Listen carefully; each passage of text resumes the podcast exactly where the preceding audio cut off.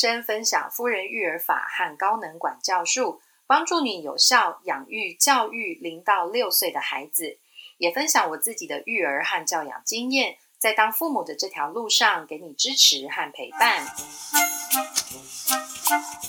嗨，欢迎来夫人人生。今天的节目呢，我们谈的还是食物泥，然后我们要分享给大家怎么制作食物泥的方法了。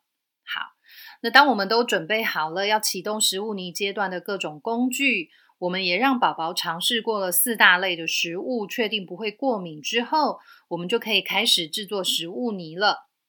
那但是呢，在制作食物泥之前呐，我们要先了解食物泥这四大类的食材比例要怎么计算。好，那制作食物泥的时候，四大类的食材。淀粉、蛋白质、蔬菜、水果，它们各自的比例分别是三比三比三比二。那简化一下就会变成一比一比一比三分之二，也就是一份的淀粉、一份的蛋白质、一份的蔬菜，还有三分之二份的水果，然后额外再添加香蕉。但是当大家呢仔细的来研究这些数字、这个比例之后，你可能就会出现一个疑惑了：这个比例、这些数字呢，是按照食材原本是生的时候的状态比例，还是煮熟了之后的比例呢？因为像叶菜类啊，一大把，可是它煮熟之后可能只有一小碗。那白米煮成白饭之后呢，体积也不同，所以到底应该要怎么计算才是正确的比例呢？好，那食物呢，在生熟的状态下，确实有体积上的差别。我自己呢，是一直很习惯使用熟体积比来制作，也就是把食物煮熟了之后啊，四大类的比例。我自己觉得这样子的操作概念比较简单，而且直接操作的方法也比较单纯，所以以下呢，在说明呃食物泥的制作方式的时候呢，都是用手体积比这个概念来制作的。那我分享给大家，大家也可以自己试试看。好，那接着我们要先对各类食物啊生熟体积比有一个基本的概念，这样子呢，在烹煮之前准备食材的时候呢，你比较好拿捏分量，比较知道煮出来会不会刚好是我们所需要的比例和分量。好，那首先呢，可以先拿一个容器来当做是基准单位，也就是一，你可以拿家里面的饭碗。或者宝宝刚开始吃的不多的话，你也可以拿家里面小一点的杯子当做是基准单位一。好，那淀粉类呢？白米跟白饭或者糙米跟糙米饭的体积比大概是一比二，也就是一碗的白米煮出来就会是两碗的白饭，大概是这样的分量。好，那一碗的糙米煮出来大概就是两碗的糙米饭。那如果是地瓜跟马铃薯这一类的淀粉的话呢，大概就是一比一。好，一碗的生地瓜煮出来，大概就是一碗的熟地瓜。好，那第二种是蛋白质，蛋白质啊，肉类或者是豆类，它的生熟体积比是差不多的。所以如果你准备了一碗的生肉，猪肉或鸡肉来煮，煮熟了之后，大概是一碗少一点点。所以你可以把肉类准备的稍微多一点是无妨的。那第三种就是蔬菜类，蔬菜类的生熟体积比啊就比较复杂一点。那我大致上把它分成叶菜类跟硬蔬菜类这两类来说明。叶菜类呢，它的生熟体积比大概是三到四倍，然后硬蔬菜的体积比大概是二到二点五倍。所以如果说呃，你准备了三到四碗的生的地瓜叶，它煮出来可能就是刚好一碗的分量啊。如果你准备了花椰菜或者是高丽菜两碗或者是两碗半，它煮出来大概就是一碗的分量。那大家要记得的是，煮熟的蔬菜所谓的一的体积比呢，就是你要把它放在碗里面，然后把它压紧。然后把里碗里的水分都倒掉，塞得满满的一碗没有水分在里面，这样才是蔬菜类正确比例的一的分量。好，那接着最后就是水果，那水果类生熟体积比大概就是一比一，所以你可以直接量三分之二碗的分量，煮熟之后再一起打泥，或者是直接是新鲜水果哈，跟其他食材一起打泥都可以。那最后是香蕉，香蕉的量的话，我们就不算在比例当中。你可以在打完泥之后呢，自己吃吃看这个食物泥够不够甜。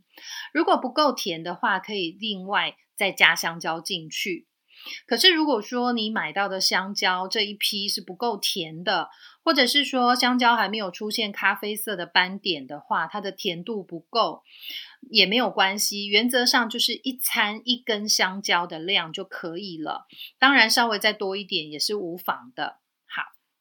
那这四大类食材的比例不需要很精准，因为我们不是在做科学实验啦，只是在帮孩子制作食物泥而已。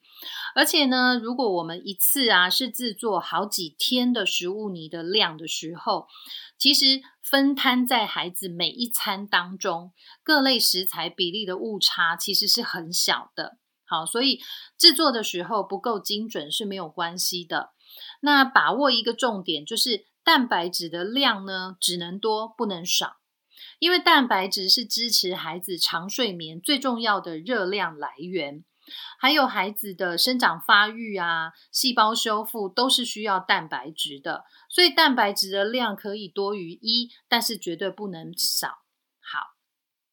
那接着我们就要来说明食物泥到底要怎么制作喽。好，那食物泥制作的方式呢，也跟你几天打一次食物泥有关系。好，那有一些家庭呢，一个星期可能做一次食物泥。那有一些家庭可能每天可以制作，甚至有一些家庭是每餐来制作的。好，那我先分享的是我自己当时制作食物泥的方式。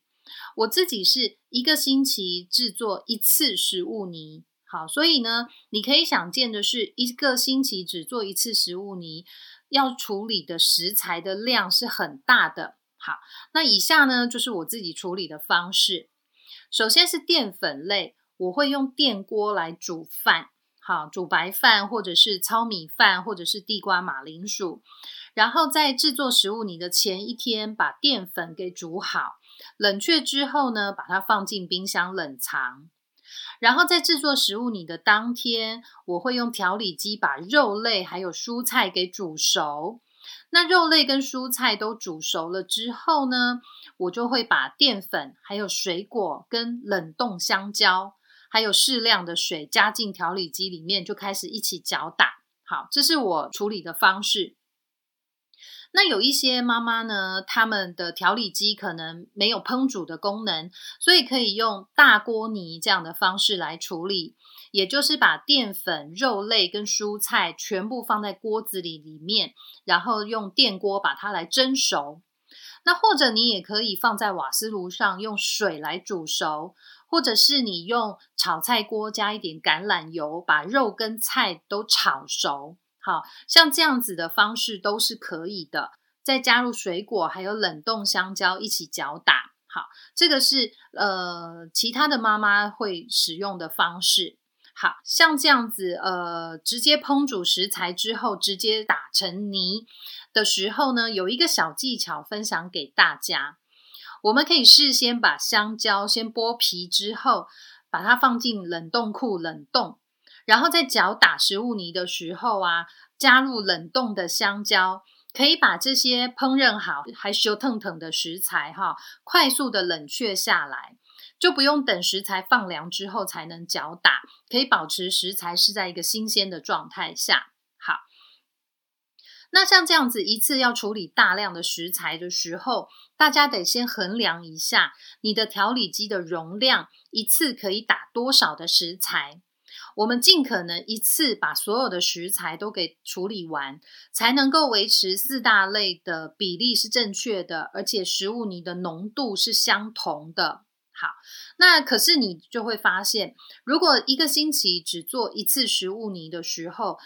调理机基本上是无法一次把所有的食材全部都处理完的，所以如果我们又要顾虑到比例正确，还要顾虑到浓度要相同的话，分次打的方法可以怎么做呢？好，那我通常啊会把肉跟菜煮熟之后呢，加一些水，用调理机稍微打碎之后倒一半出来。好，那调理机里面还有一半的肉菜，然后我就把淀粉类先分成一半，加进调理机里面，水果和冷冻香蕉也都是一半，加进调理机里面，适量的水，然后开始搅打。打好之后分装，我再处理其他另外一半的食材。好，那用这样子的方式来处理分次打的话，比例会正确，浓度也会是相同的。好，所以这个可以给大家参考看看。好，那在搅打的过程当中呢，一定要酌量的加饮用水进去，然后让调理机呢大概打个三四分钟，甚至更久，可以根据你的机器的功率大小，还有你的食材的多少来决定。然后我们最后要确定啊，食物泥是够细滑的才可以。那细滑的程度呢，大概就是你吃进嘴巴里面是像融化的冰淇淋这样子的状态，是完全没有颗粒感的。好，那因为呢，我们的食材当中是有肉类的，肉类呢一定要加入稍微多一点的水来搅打，它才能够打得够碎、够细。要不然的话，食物泥当中还会有那个肉的纤维在，宝宝吃进嘴巴里常常是很不喜欢这种口感的哈。好，那除此之外呢，食物泥呀，我们自己尝试吃起来也要够甜才可以。如果不够甜的话，可以额外再添加香蕉。整体的状态必须是香甜细滑，好才是妥当 OK 的食物泥，才能把它分装放进冰箱冷藏或者是冷冻。好那以上呢是一次处理大量食材的方式，一个星期可能只制作食物泥一次或者是两次这样的方式。好，那接着我们来说明的是每天制作食物泥的方法，或者是当餐打食物泥的方法。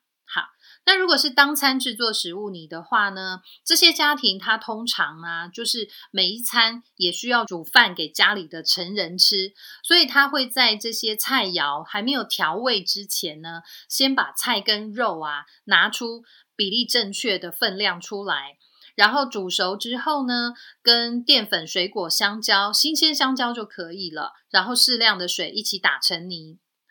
那如果是当天打三餐的食物泥的时候呢，可以用电锅直接煮大锅泥，或者是把各种食材分别煮熟，或者是用炒菜锅把它炒熟。然后加入新鲜香蕉，还有水果，适量的水，直接打成泥就可以了。哈，处理的食材的量比较少的话呢，处理的过程还有方式都会简单很多。好，那基本上是按照大家各自的生活模式还有习惯的操作方法来制作就可以了。好，那最后呢，是还有一些小细节可以分享给大家的哈，可以让食物你的风味变得比较不一样。呃，刚刚我们有提过，在食材煮熟之后呢，直接打食物泥，可以在食材最新鲜的状态下分装好，进去冰箱冷冻，就可以保持食材比较好的风味。那我自己最早开始打食物泥的时候是没有前辈指导的，所以完全是瞎子摸象。所以我煮好大锅泥之后呢，发现实在太烫了，我没有办，我的食物调理机没有办法。搅打这么烫的东西，所以我会用电风扇把它吹凉之后再打成食物泥。可是这个时候常常这个整锅食材的风味啊就变得不太好了。如果里面连同水果也一起煮熟的话呢，冷却之后那个味道真的有的时候不是那么舒服。好，所以建议大家可以把食材煮好之后，利用冷冻香蕉让这个食材快速冷却。打成食物泥，然后分装进冰箱冷冻，这是一个比较好的处理方式。是好，那第二个小细节、小技巧是，我们用电锅把食材蒸熟，或者是用水把食物给煮熟，甚至是用炒菜锅把食物给炒熟。不同的调理方式呢，食物的风味会不一样。所以打成食物泥之后，这个口味也是不一样的。大家都可以试试看哈。宝宝通常都会有自己特别喜欢的一种调理方式。好，那第三个小细节呢，是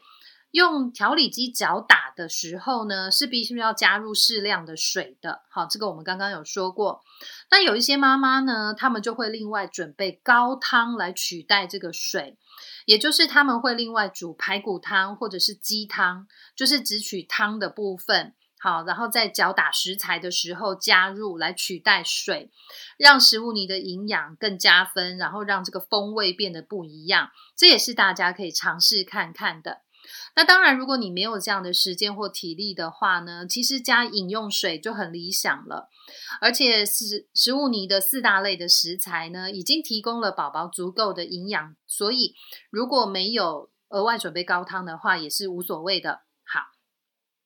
那最后呢，是有一些妈妈啊会问我啊，在开始吃食物泥之后呢，需不需要给宝宝喝水？好，如果宝宝呢还是有在喝奶的时候呢，暂时是不需要额外给他喝水的。如果宝宝已经进入全部都是食物泥的饮食形态的话呢，就在每天饭后餐跟餐中间给他适量的水喝。好，而且呢，食物泥当中的水分其实也是足够的。呃，我们的蔬菜、水果还有香蕉里面都含有水分，而且我们在搅打食材的时候，额外也会加入足量的水分。如果你还是很担心宝宝的水分摄取量够不够的话呢，也可以从孩子的尿布的重量来确认一下，他每天摄取的水分量是不是足够的。那以上呢，就是今天的内容分享，制作食物泥的方法。如果你自己在操作的时候啊，有什么细节是需要我再说明的，你可以在夫人人生的粉丝页上发问，或者是你觉得在。对于食材的处理，或者是说你家里面的器材在制作的时候，有什么样的操作方法你觉得不顺手的，你也可以在粉丝页上面留言给我，我也可以跟你一起讨论。好，那以上就是今天节目内容的分享。夫人人生的 Podcast 每周二都会更新新的节目，夫人人生的网站每周也会更新新的文章。如果你喜欢我的文章，可以在夫人人生的粉丝页上持续的追踪，或者是按赞，帮我们分享文章。谢谢大家的收听，拜拜。